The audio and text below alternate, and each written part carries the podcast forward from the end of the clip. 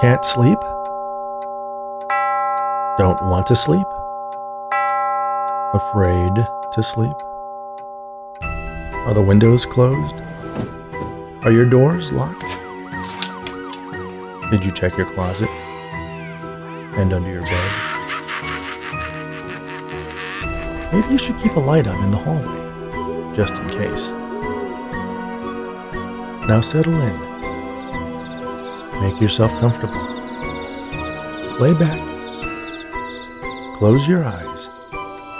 And let me tell you a story. Age, they say, is just a number. We all know someone who looks great for their age, or has wisdom beyond their years.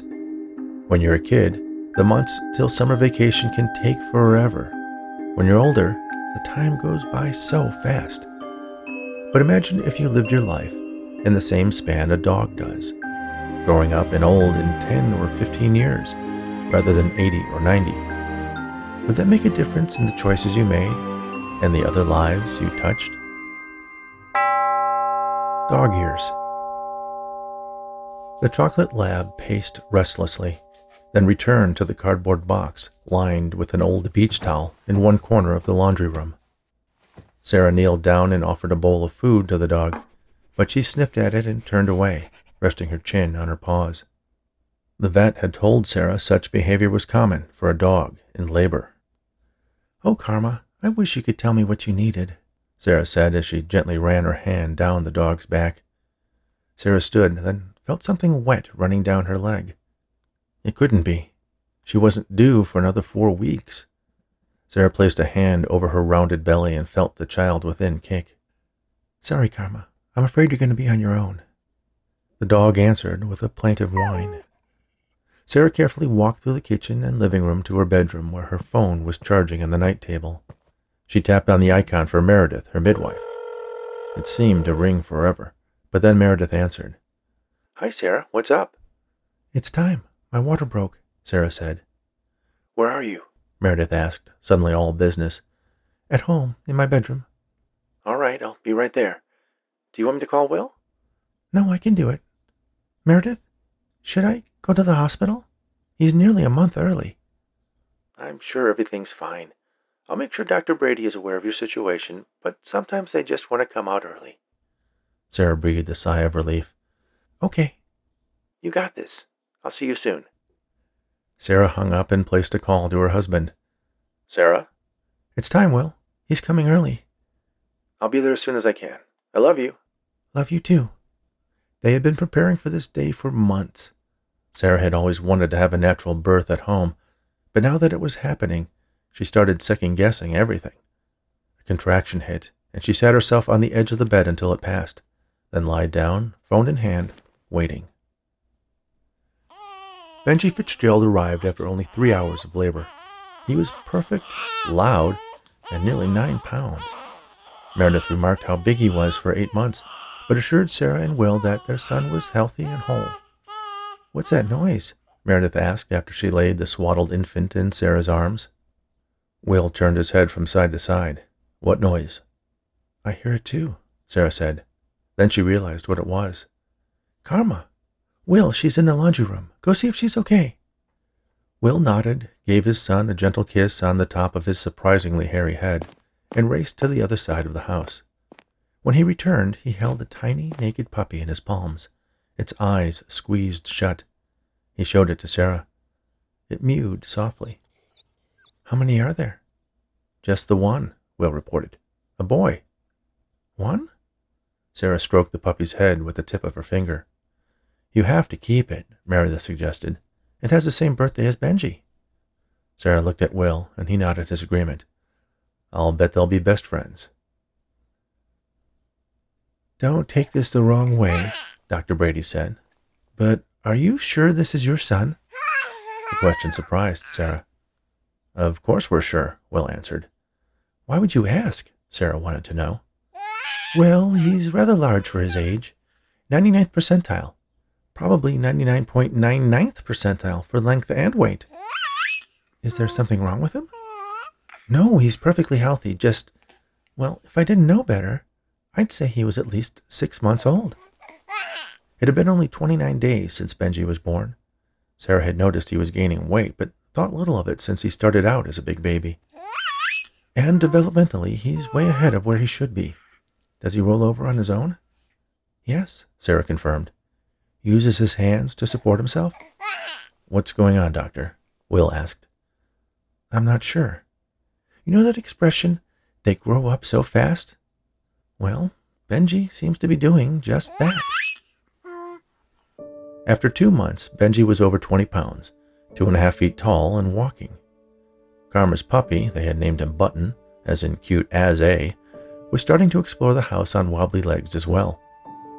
Boy and dog were becoming fast friends, playing together and even sharing toys. By five months, they were both running around the backyard.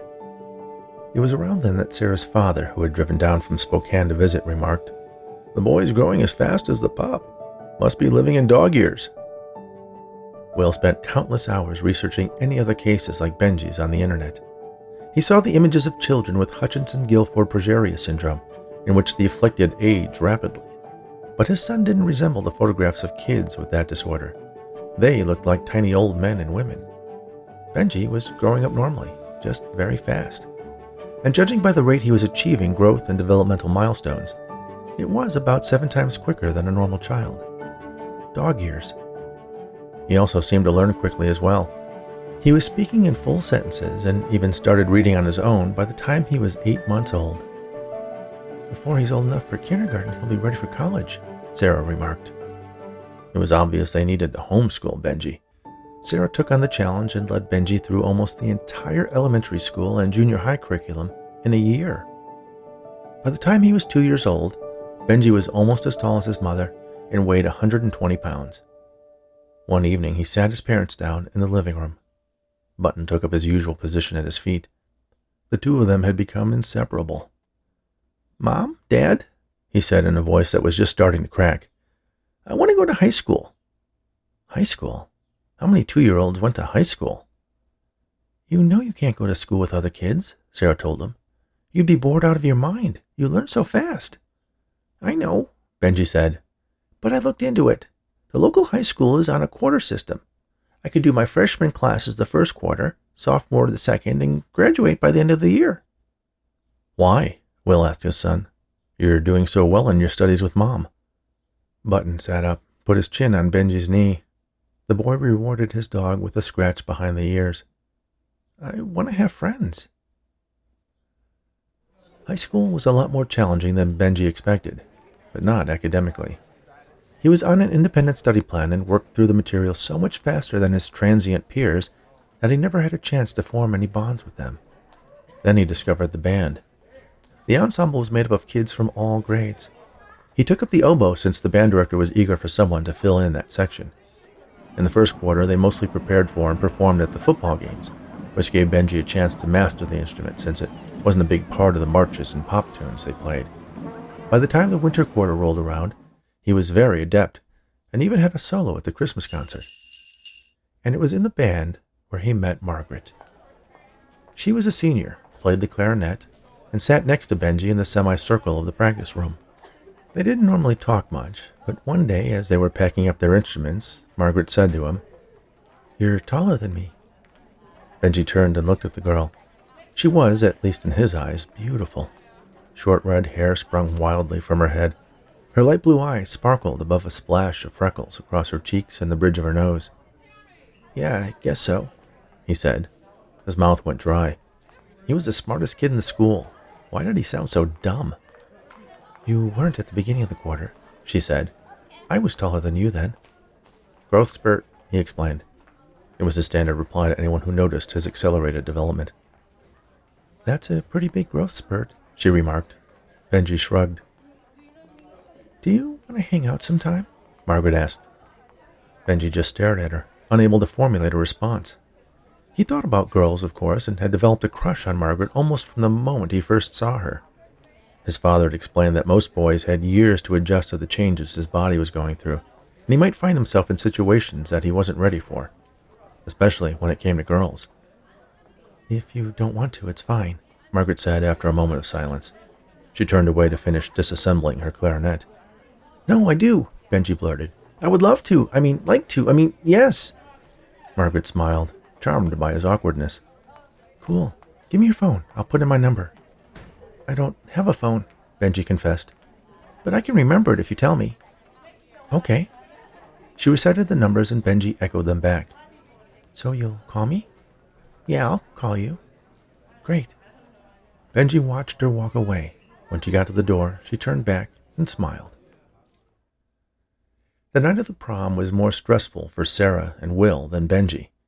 He put on his rented tuxedo, powder blue to match Margaret's dress, and stood by patiently while his parents took endless photos of him. Pictures by himself, with each of them, then another that Will engineered with all three of them. All four of them, actually. Button found a way to be in every shot. You look so handsome, his mother swooned. No drinking, his father warned. When will you be home? Benji shrugged.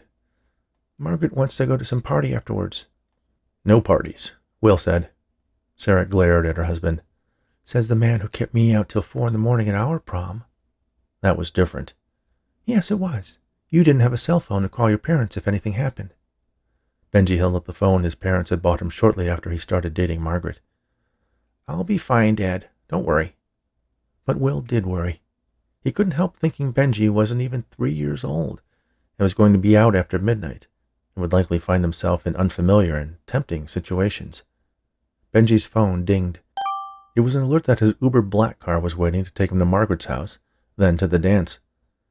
Tell Margaret's mom to send me any pictures she takes, Sarah said, giving her son a kiss on the cheek. Have a good time, son, but not too good. Will shook Benji's hand, and with the other, out of view of Sarah, he slipped something into his son's jacket pocket. I gotta go, Benji said as he dashed out of the house to the waiting car. Benji found the whole prom experience somewhat uncomfortable. The music was too loud, the lights too dim, and there was nowhere to sit. He swayed with Margaret for all the slow dances and shuffled his feet for the fast ones while she tried to teach him various moves. Later, they went to an after party at Margaret's friend's house. There was alcohol there, but Benji and Margaret declined in favor of sodas. They sat side by side while Margaret and her friends talked about their college plans.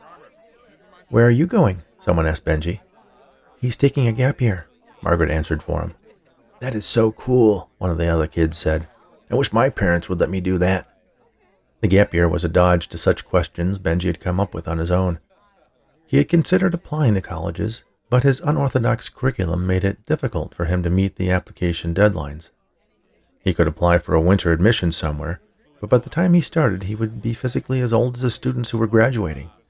So, college was not likely in his future, at least not in any way he could imagine at the moment. At some point, Margaret led Benji into an empty guest room and closed the door. She pulled him in for a kiss. A long, slow kiss. They had kissed before many times, and Benji really enjoyed making out with her. They'd even tentatively explored each other's bodies over their clothing. But this kiss was different. Margaret slipped her fingers into the thick hair at the back of his head, pulling him close, pressing her body tight against his. Do you want to? she whispered in his ear. Want to what? Margaret pulled back, locking eyes with Benji, then glanced over at the bed. Benji nodded enthusiastically. He hadn't had the nerve to tell her, but he was in love with Margaret.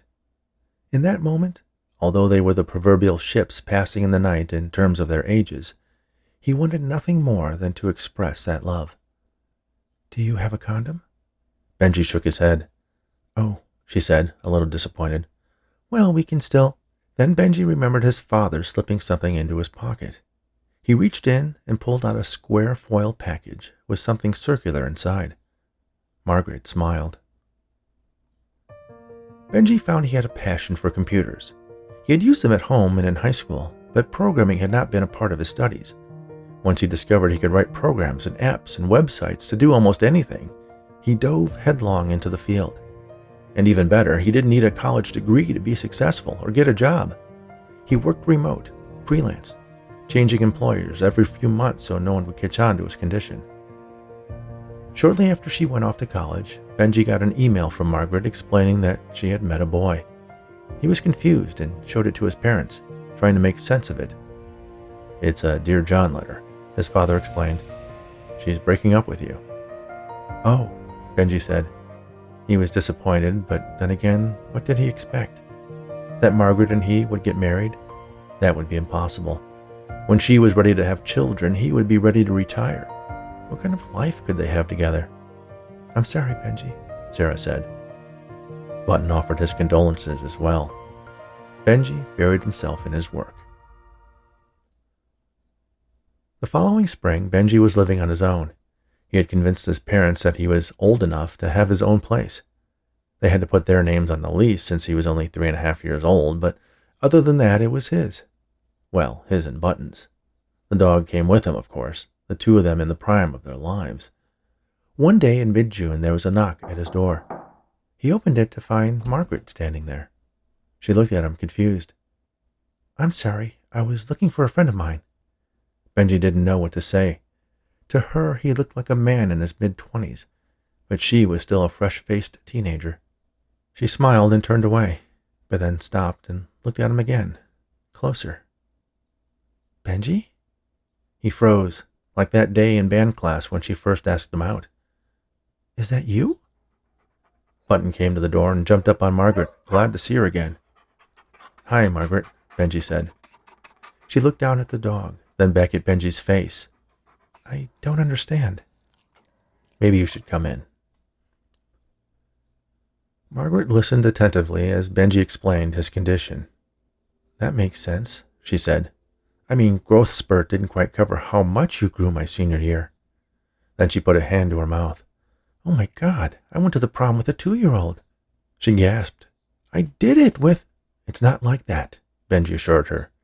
You can't think of me in terms of calendar years. He reached out to stroke Button, who was reclining on the couch beside him. Think of it as dog years. Dog years? Yeah, you know how they say dogs age seven times faster than people? That's what it's like for me. But how? No one's been able to explain it. Dozens of doctors have done thousands of tests. They don't think it's genetic, but they can't rule it out either. I'm a medical mystery. How come you're not famous? The doctors all signed an agreement that they wouldn't publish anything about me until. He didn't want to say the words out loud. Until you're dead? Margaret finished. Oh, Benji. She grabbed him in a hug. He wrapped her arms around her and held her tight, burying his face in her hair. Then she pulled back and smiled, even though there were tears streaming down her freckled cheeks. I came by to find you because, well, you know that boy I was seeing? He turned out to be a real jerk, and I thought we could spend the summer together. I'm sorry, Benji said. Why? Don't you want to be my boyfriend? He was confused. But I'm like 25 now. And I'll be 20 in August. That's not a big difference. But it'll get bigger. Margaret shook her head. I'm not going to think about that. I want to spend the summer making all my friends gossip about the older boy I'm dating. Are you sure?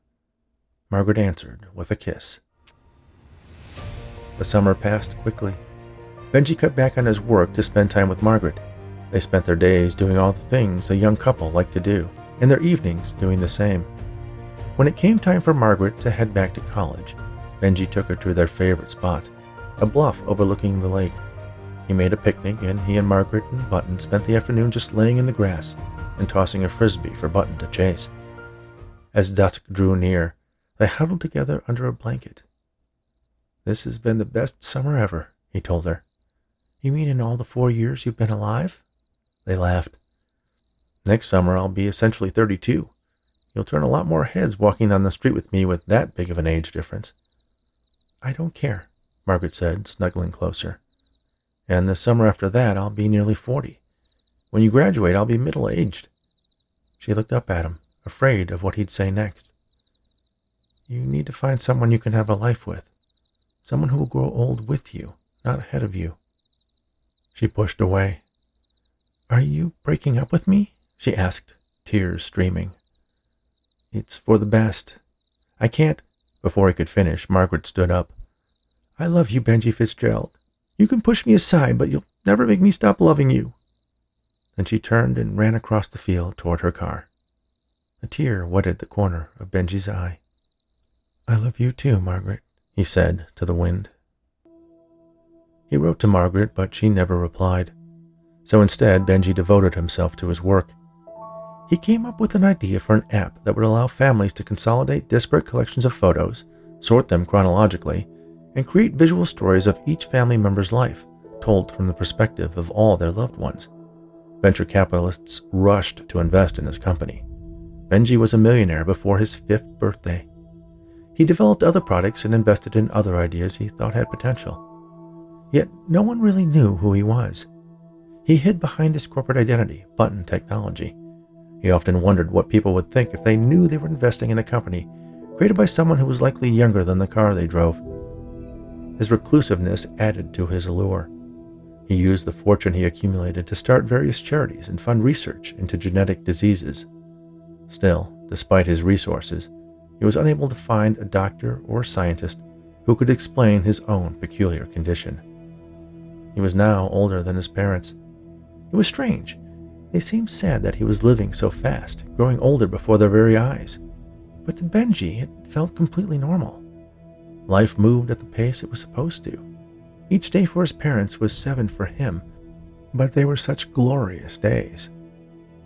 When he was 10, he walked away from his company, leaving it in the hands of the board of directors and the hotshot CEO they had found to replace him. He was an old man now. Arthritis bent his joints, and he needed glasses to read.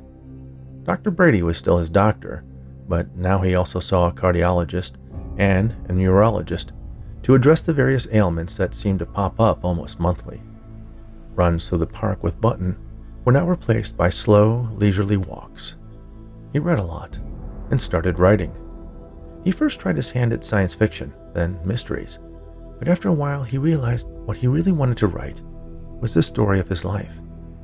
He had worked so hard to keep his circumstances secret, except of course from his parents, a bunch of doctors, and Margaret, so that he could live as much of a normal life as he could. But the closer he got to the end of it, the more he understood that his life wasn't normal. It was extraordinary. It had truly been a wonderful life. He had learned so much, built things, shared his massive fortune with those in need, and seen all the wonders of the world. And he had also, at least briefly, loved. One day, when he was walking Button downtown, he saw Margaret again. She was in her mid twenties and still as beautiful as ever. He spotted her across the street, sitting at a table outside an ice cream shop. He was now a gray haired septuagenarian and wondered if she would still recognize him. Before he could work up the courage to cross and say hello, a man and a young boy exited the shop, ice cream in hand. The man handed a cone to Margaret and gave her a quick kiss. Benji was happy that she had found someone. She looked his way, and their eyes met. Surely she didn't recognize him. He was just another old man out for an evening stroll with his dog. But her glance lingered longer than it needed to and then she saw Button panting at Benji's side and smiled. He couldn't be sure if she was smiling at him or something her family said, but he smiled back regardless, then ambled on his way. It was Button, or rather Button's mother, who unlocked his empathy for his parents' increasing despair. Karma had died a few years earlier. Her pet's passing devastated Sarah. Now she and Will were facing the loss of their son. To them, like Karma, he had grown up and old in the blink of an eye. They would have to go on without him in their lives. Benji could understand their sadness. He couldn't imagine what his life would be like without Button, but he likely never would have to find out. The old dog was hanging in there, slowing down the same as Benji, but the two of them were still inseparable. When Benji turned 14, he was the equivalent of 98 years old. His hair had thinned to white wisps clinging to his mostly bald head. Cataracts had taken the sight in his right eye, and he needed a pharmacy of drugs to fall asleep, wake up, and get through the day. He allowed Sarah and Will to read his autobiography. They were so proud and urged him to send it to a publisher. He worried how it might disrupt their lives, how the media would chase them down and shove cameras and microphones in their faces. I can't imagine anything that would make us prouder than to be known as the parents of Benjamin Fitzgerald, his father told him. So he sent out the manuscript to some contacts he had through his old business, and it generated quite the bidding war. The book was published and became a bestseller. Most, though, read it as fiction. Only those who personally knew him finally knew the truth. His parents threw a grand birthday party. They all knew it was likely his last one. The friends he had accumulated over the last decade or so, and even some of his surprised classmates from high school, were there.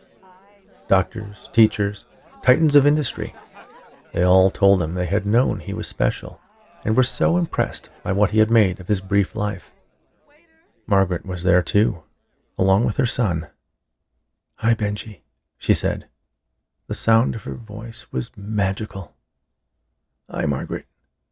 Benji looked at the boy clinging to her side. He had Margaret's hair and freckles. Who's this? This is Benjamin, she told him. He smiled. You named him after me? Margaret reached out and took Benji's bony hand into hers. I named him after his father. His first thought was that she had married another man named Benjamin, but her smile told him differently. He wanted to meet you. I read your book, the boy said. You did? That's a big book for a little kid like you. I'm not little, I'm ten. That declaration sent a wave of joy over Benji. The boy looked like he was ten. He hadn't inherited his father's condition. He was just a regular kid. You're ten, huh? That's still pretty impressive. I like to read. Me too, Benji said, not realizing until that very moment just how truly happy a person could be. That night, Benji lay in his bed with Button curled up at his feet. The two lifelong best friends who had taken their first breaths together did the same with their last ones.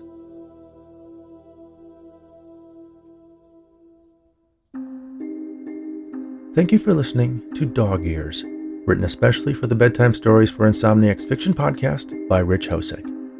Please remember to subscribe on your favorite podcast app, rate us on Apple, Spotify, and Audible, and share these stories with anyone who enjoys audiobooks. By the way, my latest novel, Afterlife, a Rainy Day Investigation, is available now on Amazon and Audible. You can listen to the first book in this paranormal mystery series, Near Death, on this very podcast for free. Stop by bedtimestories.studio and sign up for our newsletter to be notified of new episodes and exclusive offers and get a free bookmark. You can visit richhosek.com to learn more about the host of Bedtime Stories for Insomniacs. Thanks again, and all the very best.